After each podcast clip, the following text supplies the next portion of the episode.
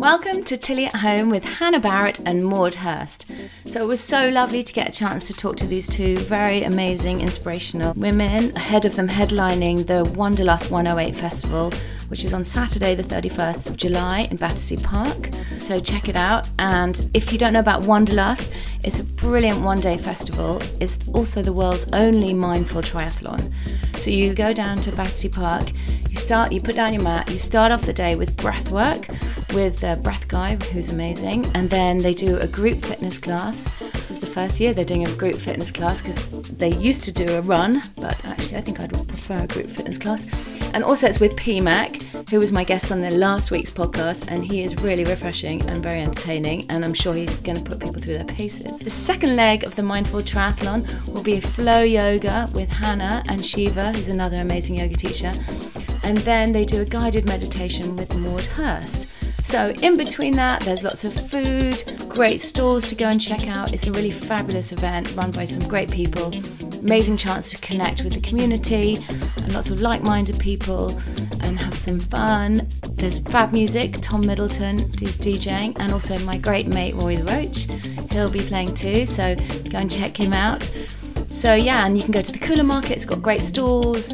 You can go and get some yummy food. They have the Nola bar with lots of drinks. Plus, there's loads of little events, different yoga kind of pop-ups going on. Really recommend it. It's really a lot of fun. So if you can get down there on Saturday the 31st, you should. And if you can't make it this year, you can actually live stream the event, which is the first time they've ever done that. So go to so for tickets, go to uk.wanderlust.events and use the code WLUK Tilly at home with, and you can get a 15% discount off the tickets. And so, on with today's episode. So, Hannah Barrett is a leading London based yoga instructor with a passion for helping people to transform their lives through yoga. She enables students to find their strengths and develop their own self practice while breaking down complex poses to make them fun and accessible to all. She's recently released her first ebook, Strength Through Yoga, and she has a Hannah Barrett yoga app.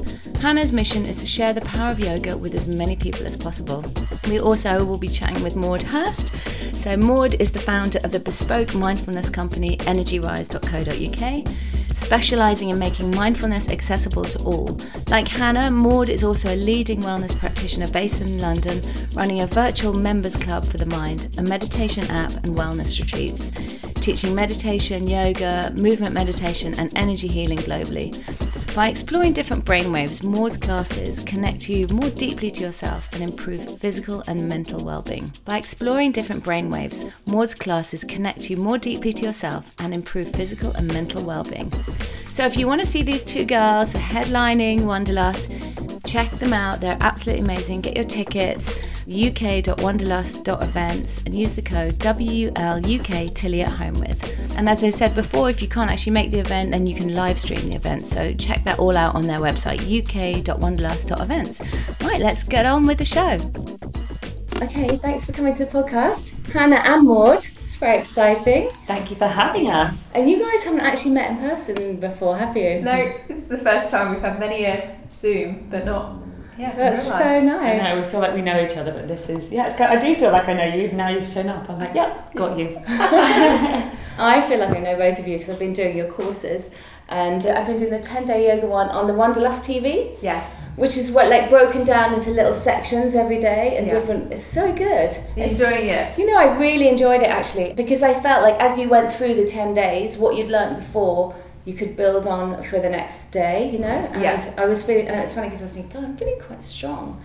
And then I realised that you've written a book called Strength Through Yoga, and that your sort of ethos is about people becoming strong through yoga. Yes. And I thought that's perfect because that's exactly what I felt like.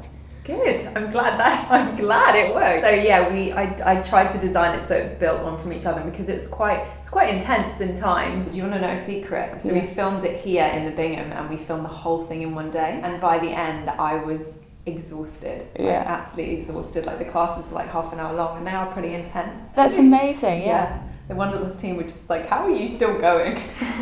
I was trying to cram the 10 days because I thought it doesn't matter if you actually don't do it over 10 days, just do it in the sequence. Absolutely. So I've been doing like three a day. And last night my husband was last like, God, I'm really tired. He's like, you're doing so much yoga. I know. So, but you can do it like that. I don't think I could have done it in one day. I just, but it's amazing. Yeah, it's brilliant. Yeah. And so, is that what you want people to do? Is that your thing with yoga? You want people to feel stronger in Yeah. life, or how does it? Yeah, exactly. Stronger in their body, more balanced. Because I have seen quite a lot of injuries in yoga from over. What's the word I'm looking for? Basically, people going too much into the flexibility side, and so I'm bringing more balance in with the strength aspect. But also, you feel it, you carry it off the mat. I don't know if you felt that, but you feel strong in your body, and then you take that feeling off your mat, and you generally like.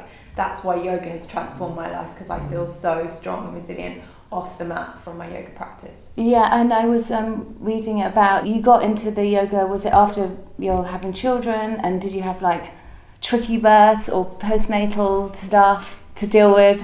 Yeah, so um, I had always done yoga like on and off, and then when I w- just before we got married, actually, I was really stressed. So I used I did something completely different. I used I worked in finance for ten years as an actuary, which is basically like super mathsy. I did a maths degree, like completely the opposite of what I do now. And then I, I fell pregnant really quickly after our wedding. So I started a daily practice and I completely fell in love with it. It completely transformed my pregnancy, helped make me kind of happier, calmer, and just more connected. And then for the birth and motherhood as well. And then I decided um, a year or so later that I wanted to be a teacher. I did a year long teacher training. And then when I finished um, just at the end of teacher training, I fell pregnant with my daughter. The idea story for Strength for Yoga came about, which I wrote with a physiotherapist, an amazing physiotherapist, Finola. And during that pregnancy, uh, like literally, my son's had been like textbook. He was a little bit small, but apart from that, the whole birth and the pregnancy had been fine. But because he was small, they monitored me more, and then literally, from about 18 weeks, they were like, come back in two, in two weeks, come back. And like it got kind of scary and scary until the point where they were like, right, you can't leave the hospital until you've seen a consultant. So I'm like sitting there with my husband, and they're like, right, I think I was about 34 weeks. And they're like, you're going to have this baby early. She's not growing. Um, we knew it was a girl. She was. She's not growing um, in the rate we want. We don't think your placenta's functioning properly. So you're going to have her between 35 and 37 weeks. We just got to weigh up what the benefit of her being in and being and and you know thriving inside and then thriving outside, whatever. And then literally we went home, packed the hospital bag, and I think it was the, that night or the night after I then woke up um, in the middle of the night and I was like something's not right and I got up to go and like get some like cold water because I wanted her to move and I literally there was just so much blood and I thought I was having a miscarriage and it was just it was it was horrendous. And my husband who's like so calm in like he's just always really rational and super calm. Like he freaked out and I was like god if he's freaking out like um you know it's something it's not it's not good. But anyway I got rushed to hospital in an ambulance they um, I had like a partial placental abruption so they're like she can't stay in any longer but we want you to try and go for a natural birth because there's lots of benefits for preemie babies being born Yeah. um, naturally basically because of well, X, Y, and Z, and their lungs basically the main thing. So then I'm like induced, and and then I, I start bleeding again. So then I'm like priority to go into the labour ward, and then they're like I'm like I'm so scared, and the whole thing because I did hypnobirthing with both my kids and with my son, like I could just get in the zone. But the thing about hypnobirthing, they're like can't have fear. Fear is going to cause pain, so get rid of fear. So I'm like terrified, and I'm like trying to do my hip birthing. It was so, it was so scary. But I was like, in the middle, I was like, I'm going to break the waters, and I was like, why am I not? Like, why is no one talking about the fact I'm bleeding? Like, you know, should I be having a C-section? And I'm so scared of needles. So like the fact that I said that, I was so terrified of having a C-section.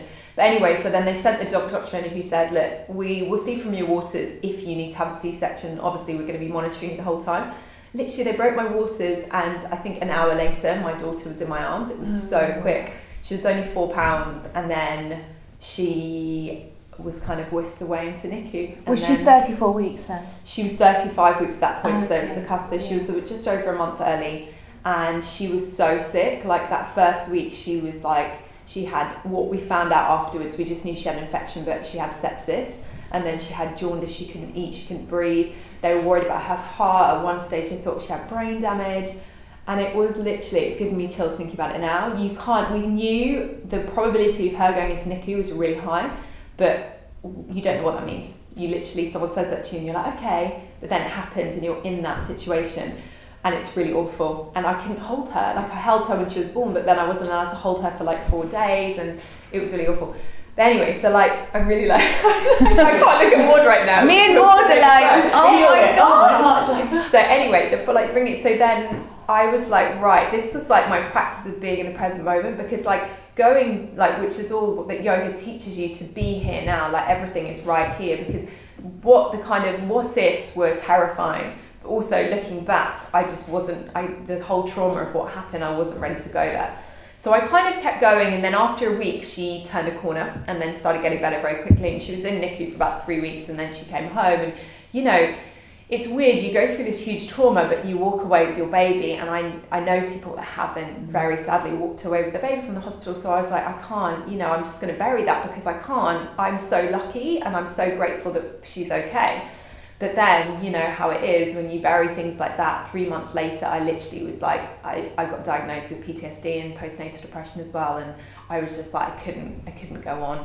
Um, and then I got, you know, I then got therapy alongside like my yoga practice, and just like not even just the moving part, just bringing in the other tools from yoga to help me, just mindfulness, meditation, just lots of journaling and things like that, and just being kind to myself and having compassion that it was okay that I actually wasn't okay, and of course I wasn't going to be okay because it was really traumatic. So that kind of gave me passion not only to help mums, but just generally just to help people like share the word, the benefits of yoga. Not that it's this magic pill, because I get really frustrated when people like it's going to cure everything, because it's not going to cure everything. Different people need different things, but it will give you some strength and tools to kind of bring that calm in the chaos. Okay, I'm going to talk, stop talking now. so inspiring. Wow. Yeah, that was amazing. That's an amazing reason for. Well, it's, it it, hap- it worked for you, so that's like the best way, I suppose, to be able to share it with other people. Yeah, when you've gone through something. Gosh, Maude. I want to follow that. I know. That'll be my heart. But it's amazing because everyone does have a story from, not necessarily from trauma, but often it is from trauma to finding this work and why people get so passionate about something that's changed their life. It's always amazing to hear the stories behind Yeah. practice, I think. I've been doing your meditation, the 10 day path to self love, and your voice is like so transporting, like, and it's been so amazing. I was really thinking that it's like, it's like a sort of energy work as well with the meditation because you're talking about the things that are that I don't. It's like what don't you love about yourself? I mean, you say it in a much more eloquent way than that. Yeah, I'm trained in energy healing as well, in theta healing, and I do unconsciously bring that into everything I do, whether I'm teaching yoga, meditation, uh, or energy healing. But it, it is all connected. For me, it's energy is we are energy. Everything is energy. So I read recently, it's like we the physical body is made up of the matter, the you know the bones, the flesh. And then under that is the energy body, which is like just energy and breath. And so when you really connect into your body and breathe, you are connecting into that energetic place. Um, and I think one of the things I love doing is making things feel easy that so called are complicated or like mystical. It's not that difficult to breathe and connect to yourself. And I think so often people put this like mystical spin on things that make it feel really unapproachable. And one of the things, my whole ethos is making things approachable because I think people are scared to try new things, people are scared to do energy work and, and meditation and yoga.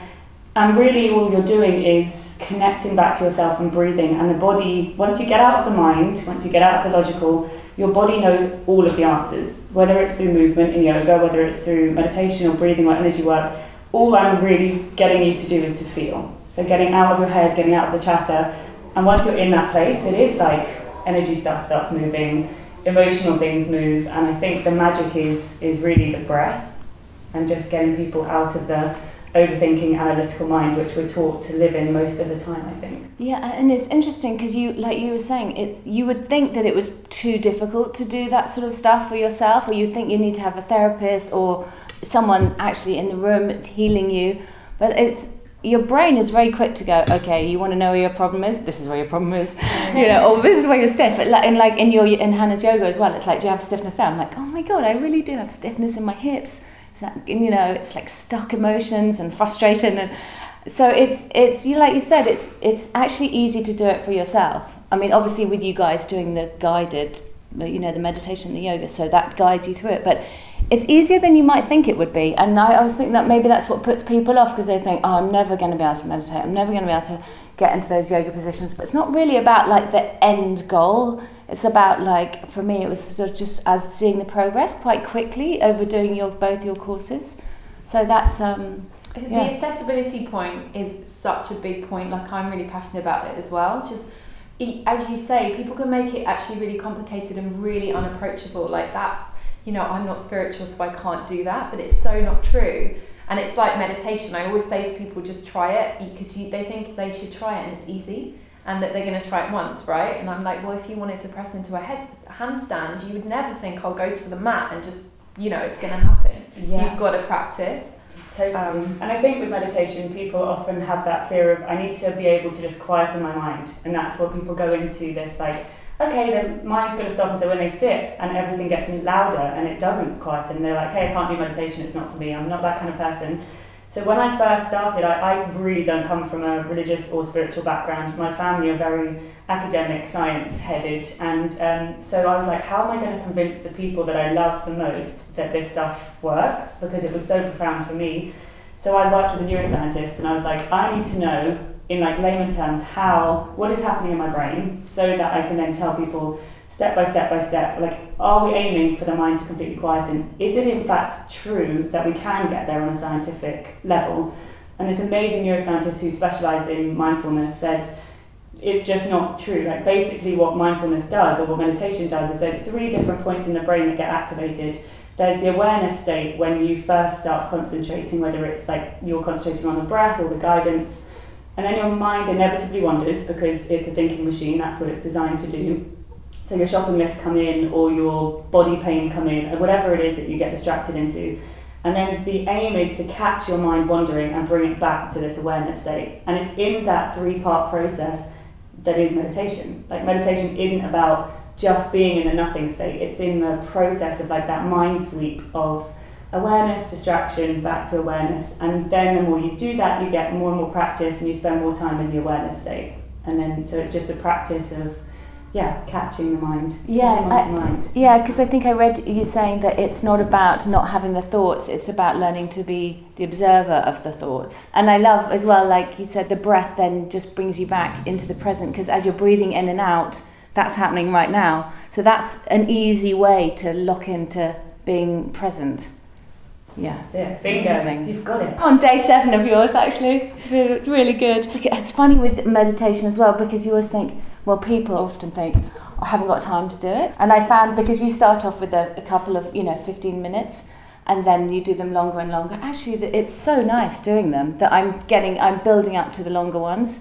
And it's interesting as well because I feel like the, that you feel like you haven't got time because you've got so much going on. But actually, with the meditation, you can think about what you're doing and, and I was reading you were saying about that like you can actually process your thoughts and what you've got coming up kind of while you're doing the meditation so then if you've got a really busy day you might just be a bit more ordered or organized or focus on what you've actually got to do so it kind of gives you time A hundred percent. I've always, I mean, there is a, a like a famous saying in the kind of meditation world that if you feel like you don't have enough time to meditate, you need to meditate for longer. Because the idea of meditation is that it brings calm and clarity. And so when you, all of us, wake up in the morning and we have a routine that normally we go into panic stations before we've even left the bed, whether we've picked up our phone or whether we've, you know, run around kids or whatever it is that you have going on. By the time we've sat to get focused, we're so busy already. If you just focus for 15, 20 minutes in a meditation at the beginning of all that, you learn to prioritize and like what's really important today.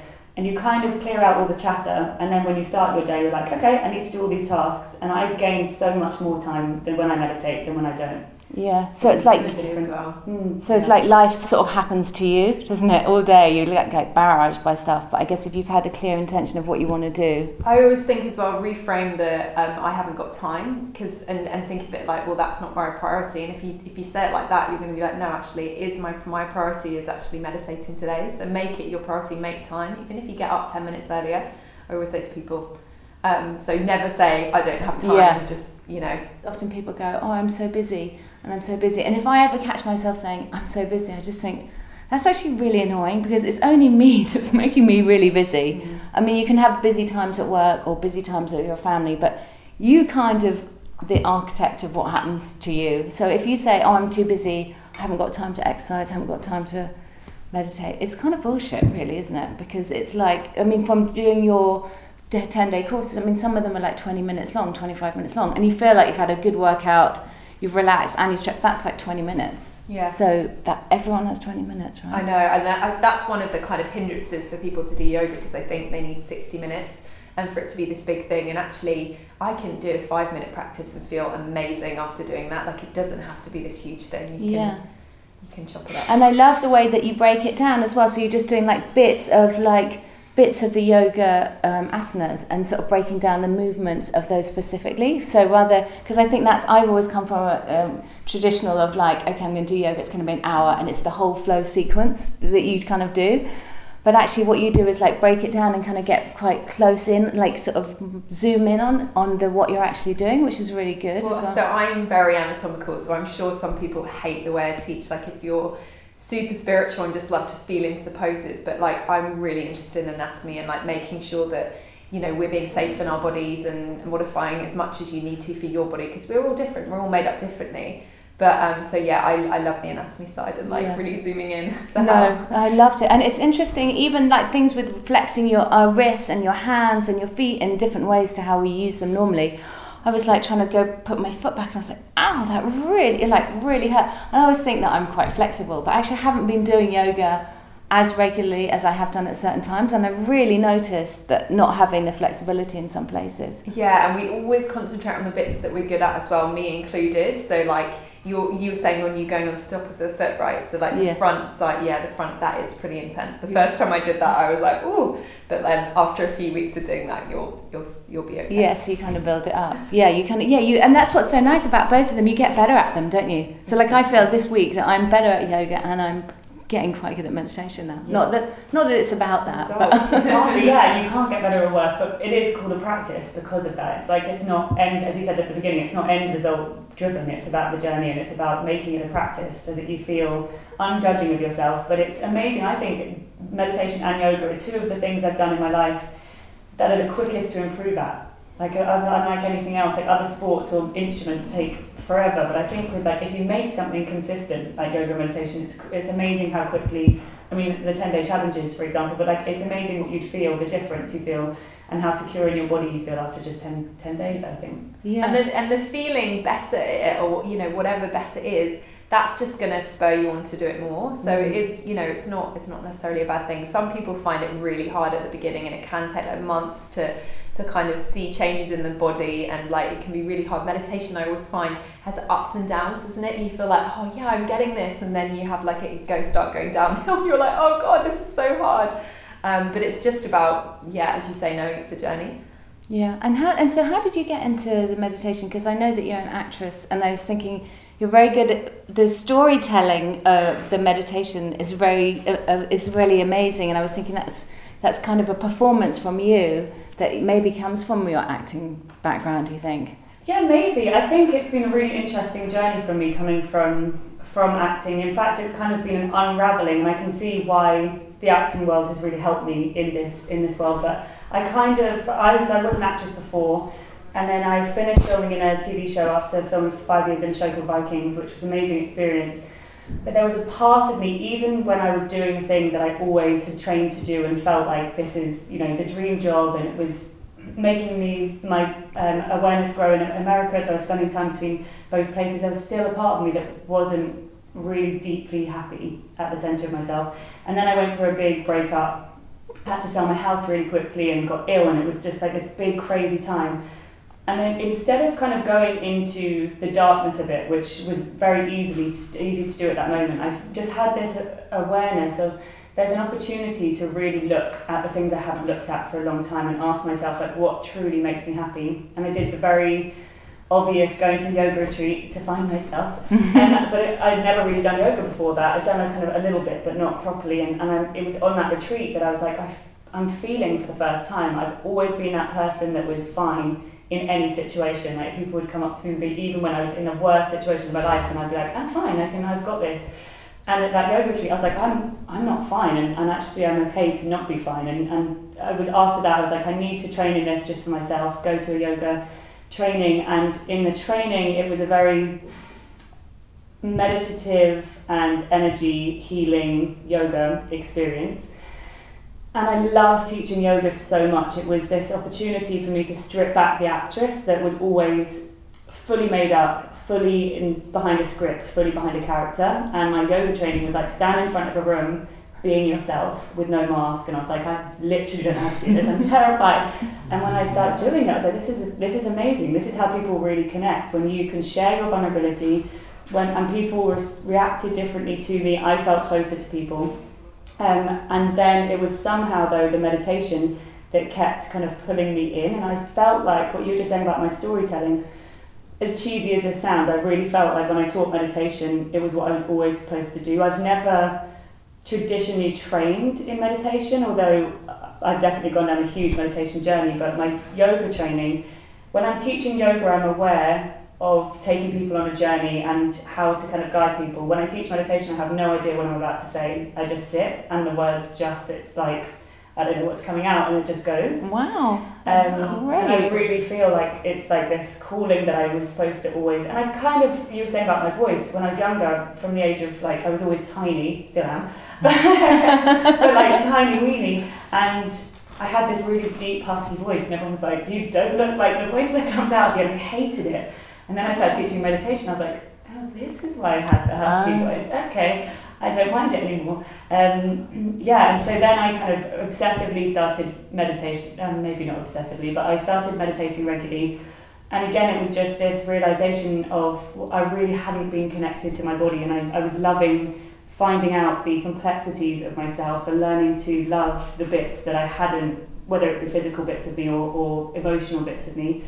And so I went to do a Vipassana, which is a 10 day silent meditation retreat where you do 10 hours a day of meditation and it's just a deep, deep dive into yourself with the question, who am I really? And without the busyness of everyone else's thoughts and p- opinions, because I have a lot of loud people around me, who's Maude at the centre of that? And the journey was just the most profoundly beautiful, terrifying experience, which made me realise stop overthinking everything. Everything in life is like energy and it's moving.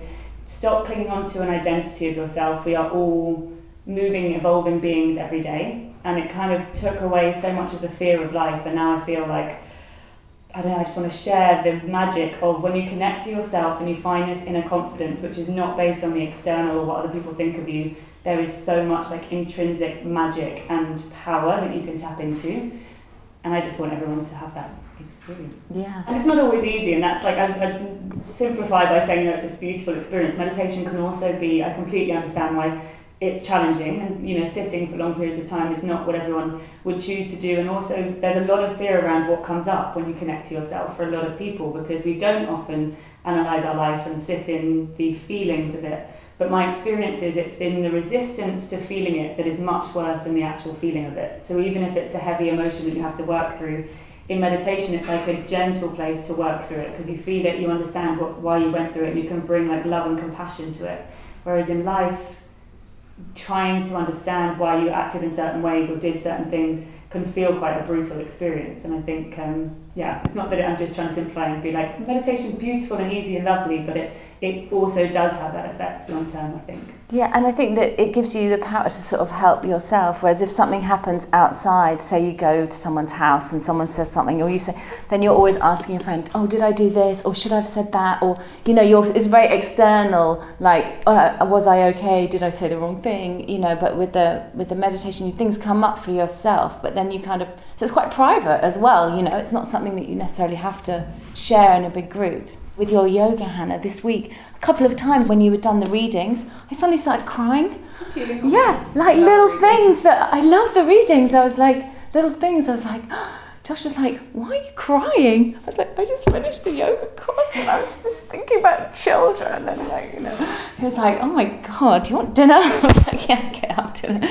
But I think it, it's funny how it, I don't know whether that's the way all this, when you're stretching and they have these emotional blockages, whether that's kind of, is that what happens? Why you suddenly feel kind of emotional? Yeah, absolutely. Some people say that, and sometimes it's just kind of being feeling heard as well. I always find that people cry of, um, at the oh the one about the emotions. It's actually Glennon Doyle um, reading. I can't remember if I quoted it. I didn't know it was hers, but it's all it's just about feeling heard. And I really felt unheard when I was younger, and I used to be called sensitive, like highly emotional, and I have just I've just realised over the past however many five years or so that I'm it's okay to have emotions. Like it's okay to be sensitive. It's like isn't that actually a good thing that you're in touch with yourself? Um, and what you said then as well, um, what meditation has taught me, and this sounds so cheesy when I say it aloud, but it's just to like love yourself and like actually believe in yourself. So what other people think of you, it doesn't matter as long as you're being true to yourself. I like for me that is just the most important thing. Maude, I've got a question for you. What kind of meditation are you drawn to? Or do you do lots of different ones? I do lots of different ones. My own practice, Vipassana, the, the one that I did the long 10 days, is um, like basically just body scanning. So it's just about really like getting away from it having to be a vision that you go on or taking people on a journey. It's literally just you sitting with yourself and body scanning, which I do a lot of that myself in my personal meditations because it's about really feeling what every single tiny bit of your body feels in the moment. Yeah. So I love that because my whole ethos is away from the mind into the body. But when I teach, I work a lot with the theta brainwave, which yeah. is the brainwave between asleep and awake, and that place is just like the dream state. And I love guiding people into that place because it's it allows people again to disconnect from the busyness of life and, and the mind and just get into a really sensual experience, I think. Oh, amazing. I don't know if that answers your question. No, it does. I'm I, I'm drawn to like mantra meditation. Mhm. I, I love the quite big quietness and being able to like literally do it anywhere. And I try and like do it in busy places as well. Because I remember when I did the training in it, they were like, "Don't just get used to doing it." And I was realised that I was just meditating, meditating, sorry, in a quiet room, and things were annoying me. Like I could hear my husband like banging the plates or something, and I'd be like, "Oh my god!" And then I was like, "No, actually, that's not the point. Like just." And so now it, I'll like do it with the kids around, and I'll have Emily coming up to me going, "Mummy, what are you doing?" like, or the dog sniffing my face, and it's like I don't know. The challenge is good. Imagine, I don't have kids yet, but I imagine all of this stuff with kids adds another layer of having to be fully present and like Yeah. accepting that noise is part of the journey of it constantly. Yeah, for sure, definitely. Actually, I think that's the that's actually the nice thing about kids that I found is that whatever's going on in your life, when you walk into the house and they go, "Mum, where's my sports kit? Oh, I'm really hungry. Oh, I've got a headache." Or it it takes you away from all your stuff in a way. So it, they do kind of make you quite present. But also nice. watching them, like watching them experience something for the first time. I always give the um, example of my son. The first time I think he was like two, and we'd never gone out in the rain to just go out in the rain. So we went with a brolly, and he was just like, wow, like he was really blown away, and like jumping in the puddles he loved. And I was just like, this is, you know, it's the small things, right? It's the small things Yeah. that are actually the big things, which I think we've all learned over the past year when we've been. You know, they've been the small things have been taken away from us, right? I love watching your kids on your platforms and just like seeing when you do it. And, and I read a quote recently that your kids don't do what you say, they do what you do. Yeah. And I, I, it, it kind of seems that way, like your kids literally imitate what you're doing. It's such a beautiful. There's a really beautiful quote by Rumi, and I'm gonna like I'm gonna ruin this. Flowers don't grow from thunder; they grow from like rain. You know, basically just saying like don't raise your voice. You you know, be the I'm I, I don't want to say. but basically, exactly what you said. Like you know, you've got to model the behaviour for your children, otherwise you can't expect them. Yeah, No? lead from behind, they say, don't they? So, Yeah. like, be that calm or be that. I used to do the thing with my kids, I'd be like, keep the water in the bath. like, instead of saying, stop putting the water out of the bath, because otherwise you realise because you're going, don't do that, stop No, that, yeah, don't no, run on the road. no, so, I used to say, stay on the pavement, stay on the pavement, you know, because otherwise you're saying negative things to them all the time. It's so funny. Yeah, it's it, it's exactly that, isn't it? But also the thing that I do as well is that I used to be a really bad perfectionist when I was younger, and I'm I really want to try and avoid my children thinking that that's how you need to like everything needs to be perfect. So when I screw up, say for example, a couple of weeks ago, everything went wrong before the school run. Oh my god, it was so it was such a stressful morning, and I ended up just shouting like I was just like everyone get their shoes on, and like kids looking at me like what is going on. But then as we walk into school, I was like, guys, I'm so, mummy so sorry for shouting. I shouldn't have done that. The reason why I did is because we were running late. I've got it, you know, and I gave them the reasons to show, you know, we're all human. We're not robots. We're all going to screw up, and that's okay. Um, yeah. I think that comes over as well in your with with everything you do with your yoga because you go sometimes you'll do a position you'll be like I can't actually do this and this is one I can't do like you'll show all the positions that you can't do I think that's really nice to see because you're like oh okay well she's a professional yoga guru. She can't do that. That's actually really nice. but yeah, no, we can't do everything. Actually, I've done a few posts recently about like poses I find really hard because of the anatomy of my body and because I prefer working on strength over flexibility.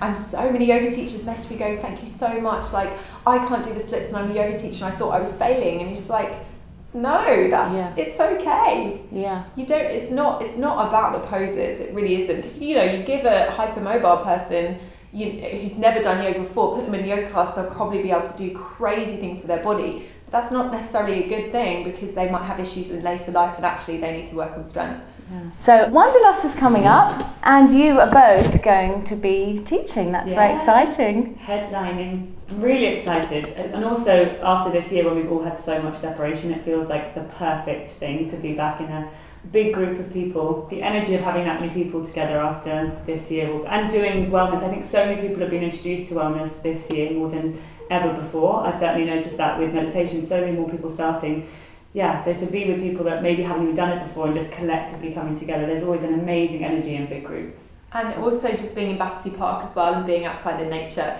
I don't know about you, but every time I see, because it's got a hashtag and it's the hashtag for Wanderlust is back together, and every time I read it, I'm like, oh God, I can't wait. I'm so excited to just, you know, be together. It's going to be really fun, I think, because it's all very different as well.